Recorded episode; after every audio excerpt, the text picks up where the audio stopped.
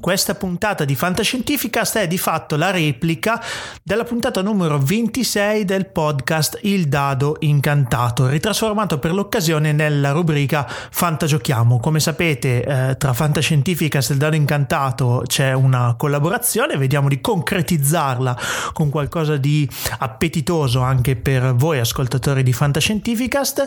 Io sono Paolo Bianchi, la mia voce non la sentite da un po', ad ogni modo Spero che eh, la sentirete sempre più spesso di nuovo anche qui su Fantascientificast.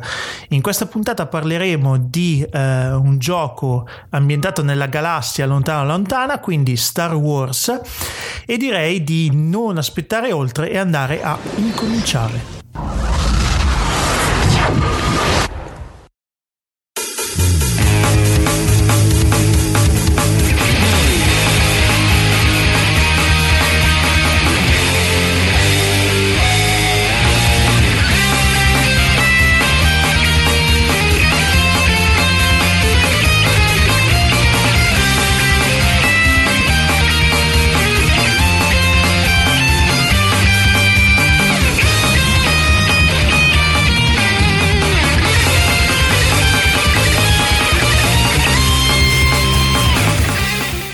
Benvenuti a questa puntata del Dado Incantato podcast. Sì, ebbene sì, siamo usciti a una settimana circa dall'ultimo episodio.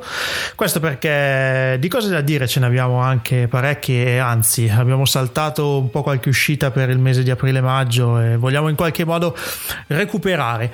Oggi sono da solo in studio, anzi, no, non sono esattamente da solo, ma lo introdurrò, introdurrò il nostro ospite tra poco. Prima volevo ricordarvi i nostri contatti paolo.bianchi chioccioladadoincantato.com il sito www.dadoincantato.com e eh, ci trovate eh, ovviamente su Facebook e su Twitter in particolare.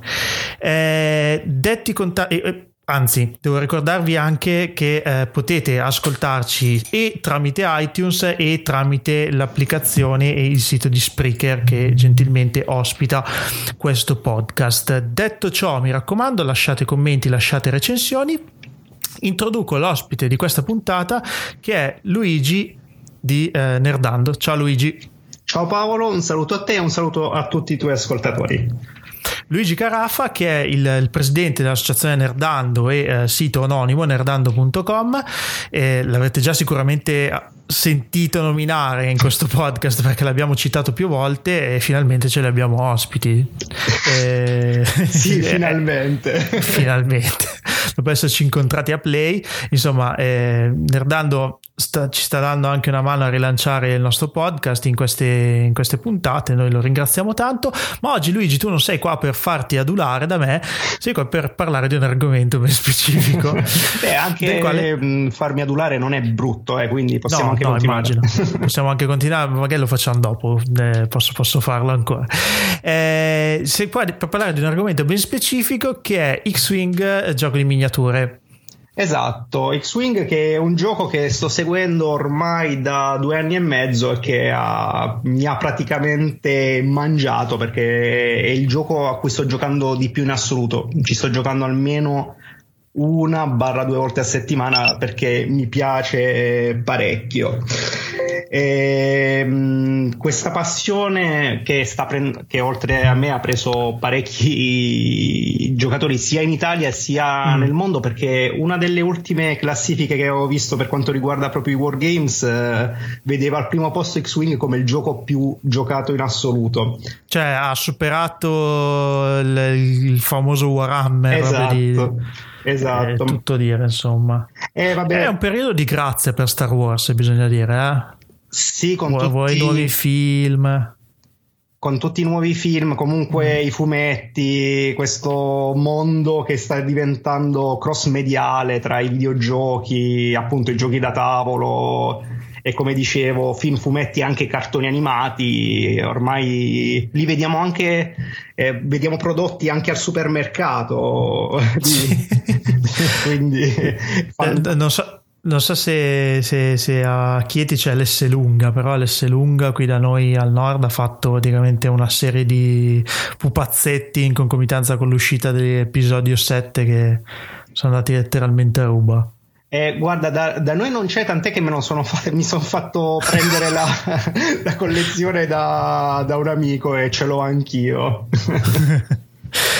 Ad ogni modo, eh, X-Wing cos'è? Un buon tre anni ormai che è stato pubblicato da e, eh, Fantasy Flight Games. E, guarda, sono addirittura quasi 5 perché è uscito nel ah. settembre del 2012, però qui da noi eh, ha preso piede nel 2014, fine 2014, è mm. iniziato proprio a essere è, è esploso in quel periodo, proprio in concomitanza appunto col nuovo episodio di, di Star Wars, fra l'altro. Chiaro, e in Italia era edito da eh, Giochi Uniti, è ancora edito da Giochi Uniti o ha cambiato editore? Allora, l'ultima mm. espansione che Giochi Uniti eh, distribuirà eh, sarà il C-Rock, che è una nave per l'Epic, un formato con navi più grandi, diciamo, di quelle che si giocano nel, mm-hmm. nel formato standard e uscirà tra qualche settimana. Però per quanto riguarda per esempio il gioco organizzato è già passato tutto quanto in mano ad Asterion, tant'è che i, i tornei che si stanno svolgendo proprio, in, proprio oggi anche, in questi giorni, ah. sono già organizzati da, da Asterion. Ho capito, quindi insomma c'è stato un attimo di cambio, almeno da un punto di vista di localizzazione italiano, ancora una, una fase di transizione probabilmente. L'editore principale Fantasy Flight Games, arcinoto editore di giochi da tavolo, giochi di miniature e giochi di ruolo che abbiamo citato già più volte nella giovane storia del Dano Incantato. Io, dato che questo podcast si rivolge anche non esattamente magari ai giocatori super esperti, ma anche ai neofiti, vorrei lasciarti spazio ora per raccontare più o meno quali sono le meccaniche del gioco, cioè come si gioca X-Wing, quali sono i punti salienti, il, il ruolo delle miniature e il ruolo di tutto il resto, insomma. Allora, il, vabbè, il, ruolo delle miniature ovviamente è il ruolo, oh, il ruolo centrale. È il ruolo delle miniature, giustamente. Eh, essendo un gioco di miniature. Allora, eh guarda, ci sono... Mm, so, giocavamo con gli scacchi, magari. Eh. beh, c'è, c'è eh. anche... Vabbè, gli scacchi l'hanno fatti praticamente per ogni, sì, per ogni oh. cosa esistente, quindi sì, c'è anche... Ammetto di possederli, perché ah, sì, sì, sono un grande... Sono un feticista di Star Wars. allora, per quanto riguarda proprio X-Wing, ci sono tre tipi di, di modalità di gioco. Mm, quello, diciamo, libero a missioni, mm. perché ogni espansione ha con sé una missione da, da poter giocare o in cooperativo o contro un amico. Eh, che questo, diciamo, è la, la versione più free che permette anche di avvicinarsi con più facilità alle, al gioco competitivo, perché ovviamente essendo un gioco di di miniature bisogna fare un po' l'occhio sulle manovre e su come muovere le varie astronavi. Poi mm-hmm. gli, altri due, mh, mm, eh, gli altri due formati più importanti sono l'Epic, che è quello, come dicevo poc'anzi, che delle astronavi un po' più grandi, perché infatti solitamente il tavolo è 90 cm x 90 cm, mentre invece per quanto riguarda l'Epic diventa 180 x 90, quindi diventa bello grande da, da giocare. Queste diciamo che sono le dimensioni regolari da torneo, sì, 90 da torneo. 90. Sì, okay. sì. Infatti, eh, appunto, ci, mh, arrivando alla modalità, diciamo quella standard da torneo, eh, il tavolo è 90 x 90. Mm-hmm. E, mh, di solito questo è il, è il, modello più giocato anche perché le partite durando solo, tra virgolette solo per quanto riguarda un gioco di miniatura è poco, 75 minuti, permettono in una serata o comunque in un pomeriggio di gioco di fare anche 3-4 partite in un, in, diciamo nell'arco eh, di una giornata dedicata al gioco. Infatti, abbastanza veloce, insomma. Sì, sì, assolutamente. Okay. Mm, le dimensioni del tavolo, di fatto poi il gioco come si svolge?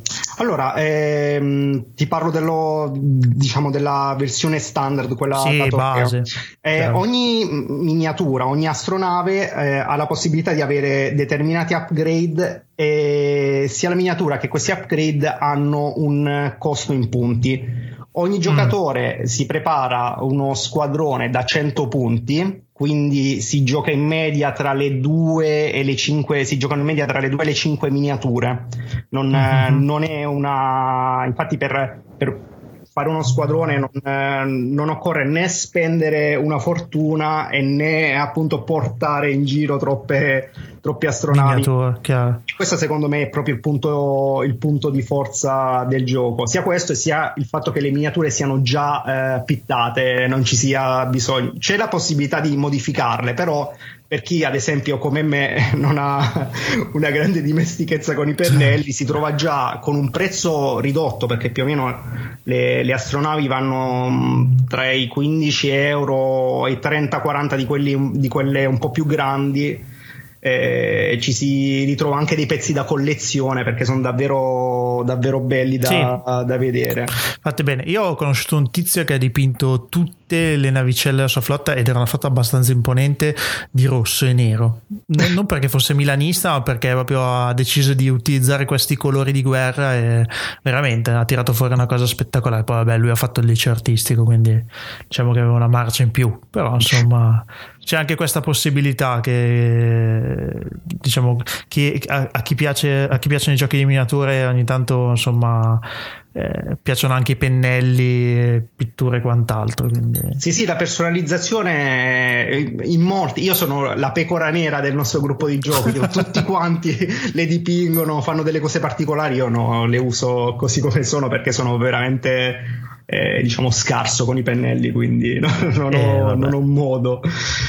Allora, ti dicevo, per quanto riguarda modali- la, la, modalità di gioco è proprio eh, davvero semplice. Vabbè, occorre sconfiggere ovviamente ehm, l'esercito avversario e il turno è quanto di più semplice abbiamo mai visto, perché si mh, eh, diciamo programmano le mosse con un mm-hmm. ehm, eh, su una cosa chiamata dial, che sarebbe diciamo un, un, eh, un, oggetto dove viene segnata la mossa che noi vogliamo fare seguire alla, all'astronave. Uh-huh. Ogni... Una specie di diario. Es- sì, una, mm, sì, sì, che praticamente è una, un oggetto di forma circolare che va ad indicare la mossa che noi vogliamo far fare all'astronave.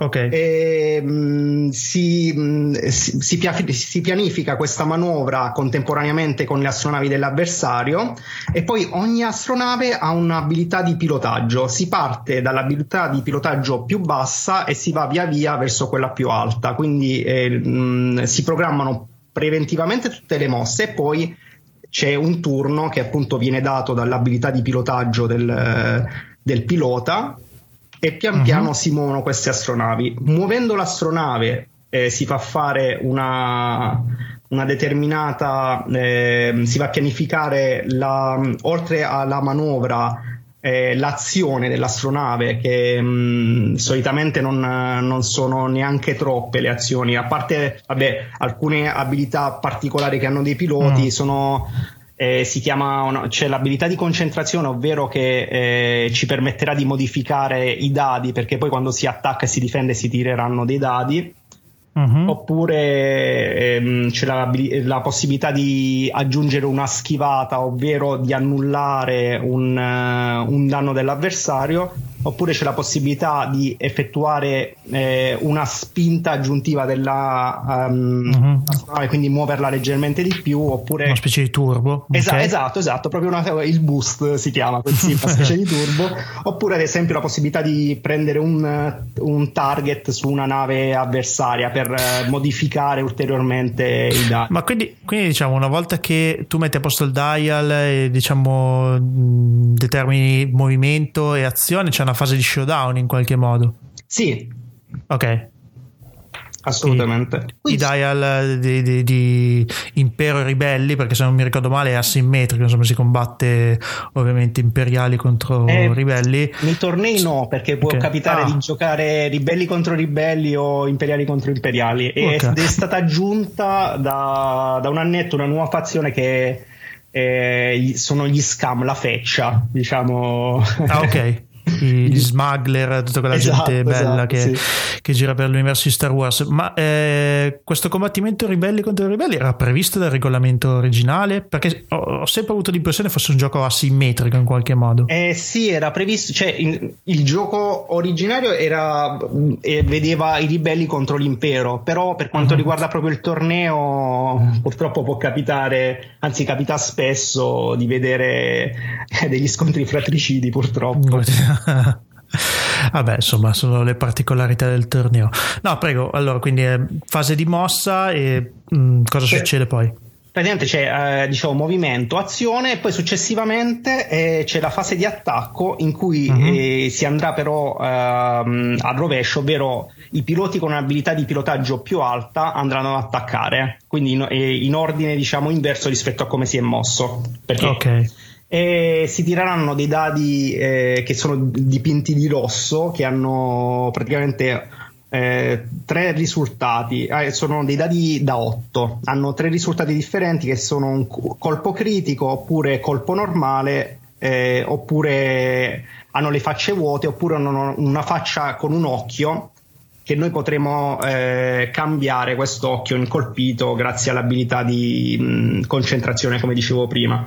Ok e si tireranno tanti dadi quant- quanto è il valore di attacco della propria astronave e invece il difensore tirerà tanti dati di difesa quanti sono i dati del valore di difesa della propria astronave. Si confrontano i risultati e se non sono stati parati tutti quanti i colpi si andrà a ferire l'astronave avversaria. Tutto okay, un sist- il sistema di dadi che poi Fantasy Flight ha utilizzato anche nel gioco di ruolo, cioè proprio identico. Sì, sì, sì, sì. Eh, ma infatti eh, hanno creato un macro universo proprio se, se, sai giocare a, a, un gioco sai praticamente giocare a tutti, a tutti gli altri. Eh, immagino, immagino. Poi vabbè... Mh mm, De, de, faccio ancora una digressione.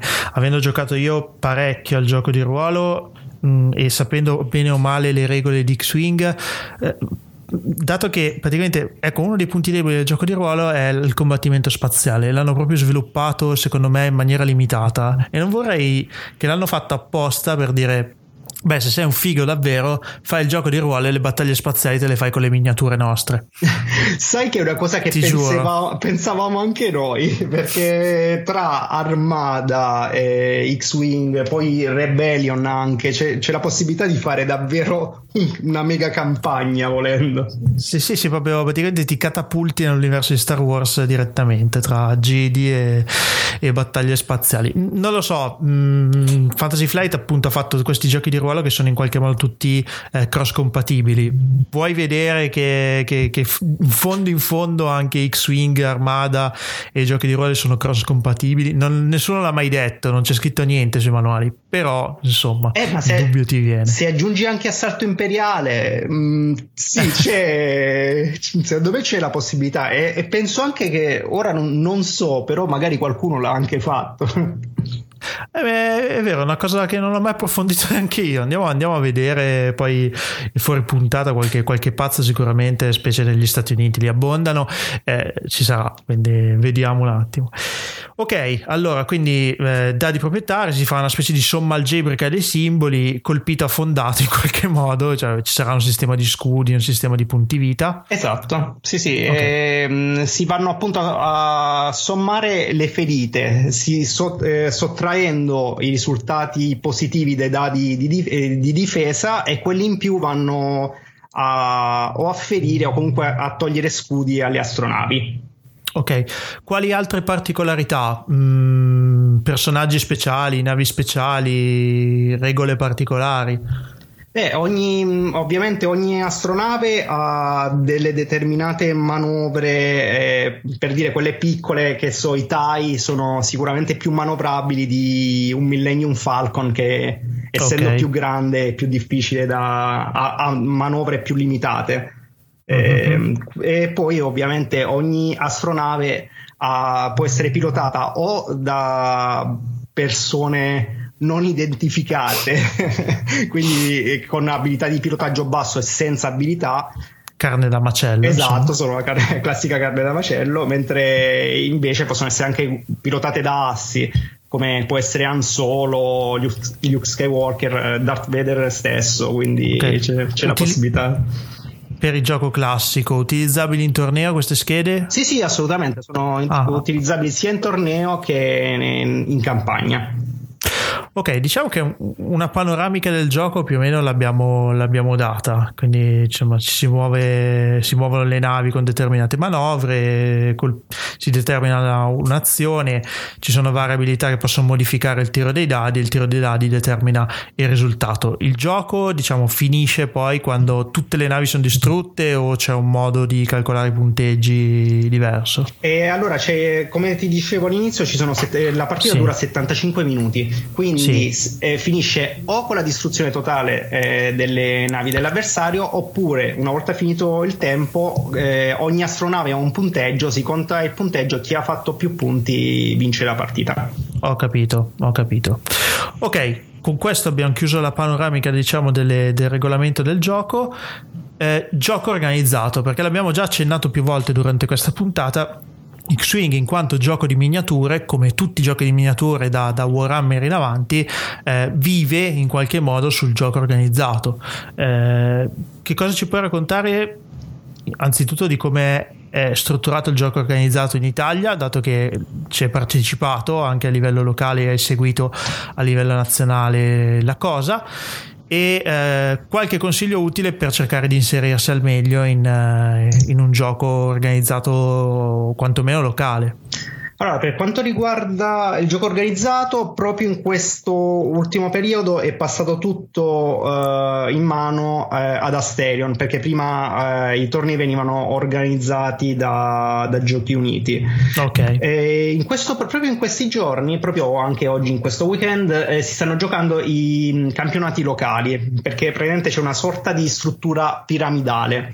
Eh, si uh-huh. parte dai campionati locali che si giocano proprio tra maggio e luglio, e poi in, ehm, in autunno si giocano i campionati regionali e ci saranno meno tornei perché sono proprio sono, eh, mentre i campionati locali eh, si giocano praticamente in tutti i negozi che fanno gioco organizzato, quindi ce ne sono parecchi, basta andare sul sito di Asmoplay che mh, mm, eh, lì c'è proprio tutto un calendario su asmoplay.it mm-hmm. con tutti i tornei organizzati. E ne sono davvero parecchi, ogni weekend se ne giocano due o tre in, tutte, in tutta Italia, quindi è facile da eh, trovare individuare qualcosa. Sì, sì, assolutamente.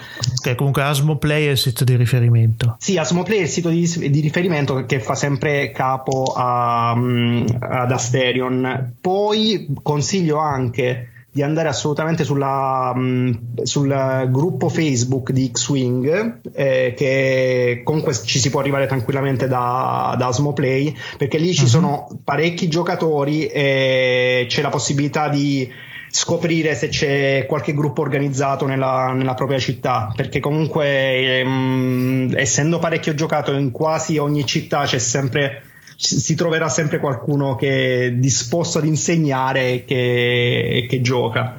Ok, poi magari mi mandi due link che li mettiamo nelle note dell'episodio così non si perdono neanche questi riferimenti. Assolutamente. E come approcciare il gioco organizzato? Perché, sai, io ti racconto uno dei miei timori, vabbè, in particolare per i giochi di miniatura, è una questione di tipo economico. Ho sempre paura che una volta che ci entro, praticamente si apre una voragine interdimensionale del mio portafoglio e viene risucchiato qualsiasi cosa, diciamo, io ci infilo dentro. Però. Eh, il mio timore è sempre stato quello anche mi approccio al gioco organizzato mh, con che cosa? Con eh, un minimo di, di, setup, di asset? Eh, sarà adeguato? Non sarà adeguato? Eh, devo spendere di più? Devo spendere di meno? Devo... Io ho sempre avuto questi dubbi e anche per questo non mi sono mai proprio approcciato al gioco organizzato. Tu che invece l'hai approcciato, che, quali consigli ti senti di dare? Allora, io l'ho approcciato in questa maniera. Ovviamente serve la scatola base perché ha tutto per, per, giocare, quindi quello è necessario.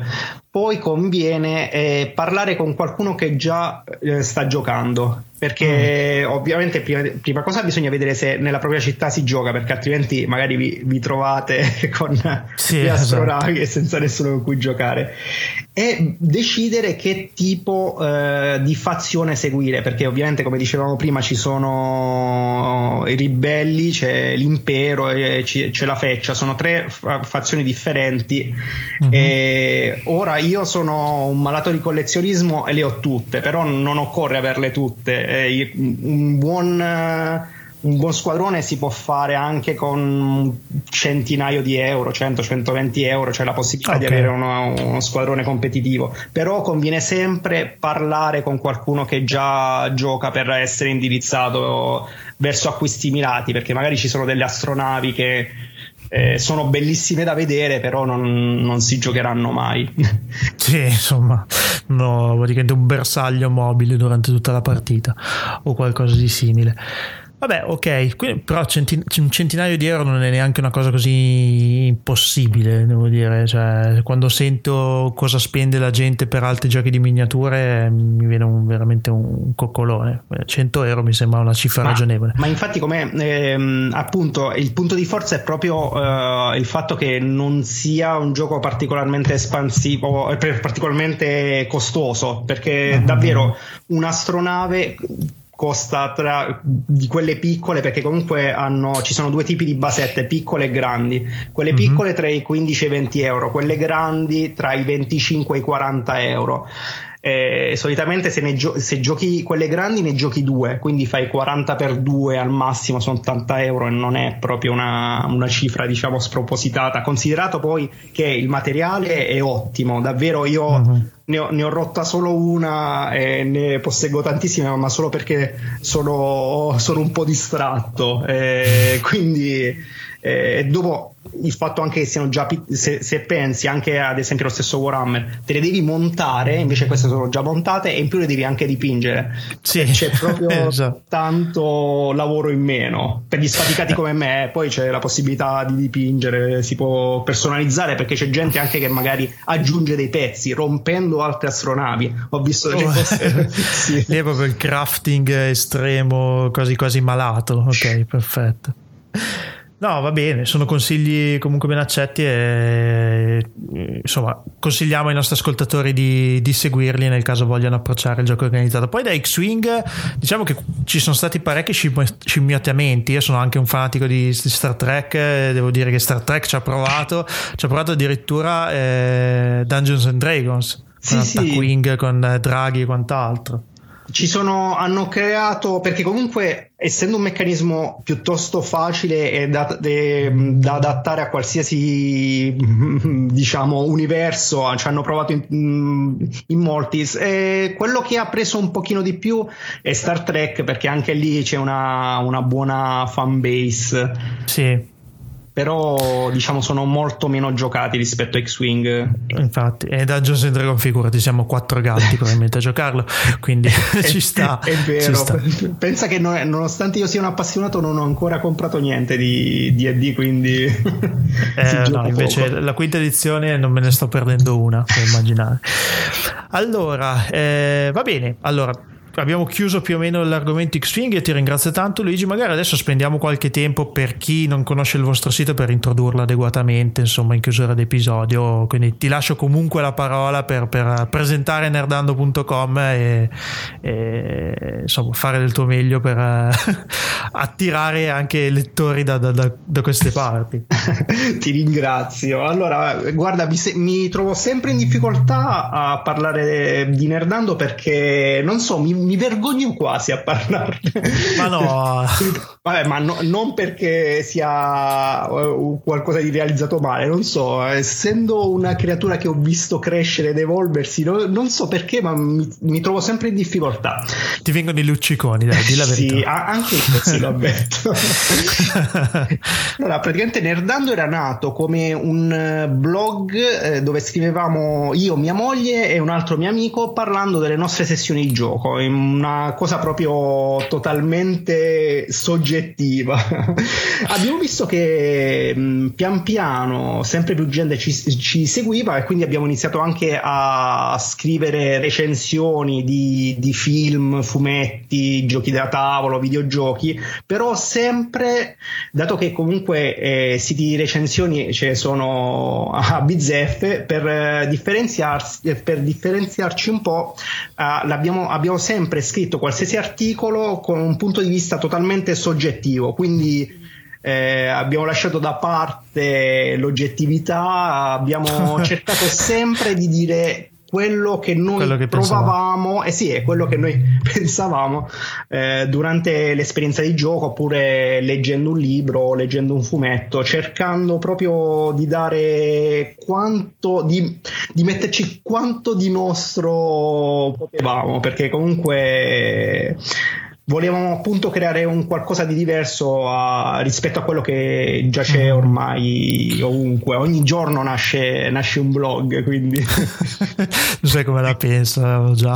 eh, parlato. Sì, sì, Però vabbè, il, diciamo che sì, è un periodo di grazia eh, per, per, il nostro settore, perché però insomma alle volte No. Vabbè, sai come la pensa, no, potrebbe, però, potrebbe, si potrebbe anche evitare certe però cose. Però guarda, eh, io sono contento che si parli tanto di gioco perché eh, considera, fino, vabbè, siamo praticamente coetanei, se uh-huh. tu pensi a 15-20 anni fa, praticamente noi venivamo ghettizzati, se si sapeva sì. che giocavamo ai giochi da tavolo, ah ma che, che sfigato, e quindi da questo punto di vista sono, sono contento che se ne parli, non sono uno eh, vabbè, mi definisco nerd, non sono di quei nerd che elitari, insomma, sono contento che si parli di gioco da tavolo, come anche di risico, eh, per dire, perché vedo anche tante polemiche. Sì, vabbè, non è, non, non, io cioè, voglio dire, risico ci ho, fatto, fatto, la mia gioventù in università, quindi a giocare fino alle 4 di notte, quindi non, ho, non rimpiango quei tempi, però hai ragione, cioè, anche io sono contento alla fine che se ne parli. Eh, ci, ci, sta, anche se io nel mio profondo penso che sia una bolla, però insomma godiamocela finché dura in qualche modo. Sì, sì, prima o poi esploderà, però pensa, eh, a proposito di bolla, si parlava di Magic sempre che prima o poi sarebbe morto, mm, sono più di vent'anni e c'è ancora, quindi... E, e, vendono, e vendono sempre di più e ha una, fan di, una base di giocatori sempre più più ampia in qualche modo. Esatto, quindi speriamo sì, che anche il gioco da tavolo possa avere questa, questa fortuna. Un lunghissimo momento di grazia, me lo auguro. Va bene, allora nerdando.com è il sito di Luigi, noi lo ringraziamo ancora molto e ovviamente eh, Luigi sei il benvenuto a una delle prossime puntate del Dado Incantato. Grazie a te, sono, guarda, sono davvero sono stato onorato di questo invito. Oh, addirittura, sì, sì. ti ringrazio. ciao, a presto. Ciao ciao.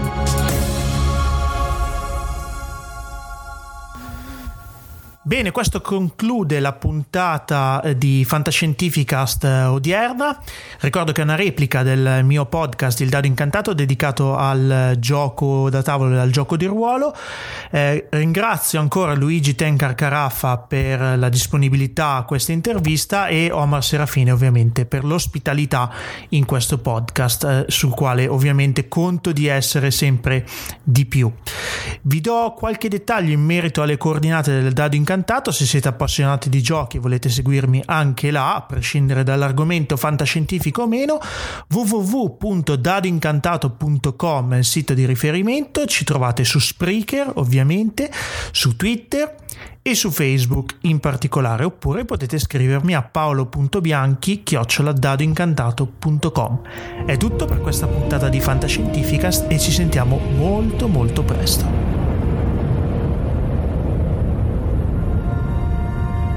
Certo che hanno una gran bella nave. E hanno un capitano ancora più grande. Allora è finita a quanto pare. Io dico che sarebbe il caso che ci muovessimo anche noi. Capitano, ho appena ricevuto un ordine dal comando. Avete ascoltato Fantascientificast, podcast di fantascienza e cronache della galassia. Da un'idea di Paolo Bianchi e Omar Serafini, con il contributo fondamentale e decisivo del Silon Prof. Massimo De Santo, www.fantascientificast.it, email, redazione chiocciolafantascientificast.it. Tutte le puntate sono disponibili sul nostro sito, su Apple iTunes e su Podbean all'indirizzo podcast.fantascientificast.it. Potete seguirci ed interagire su Facebook alla pagina Fantascientificast e su Twitter sul profilo Chiocciola Fantascicast.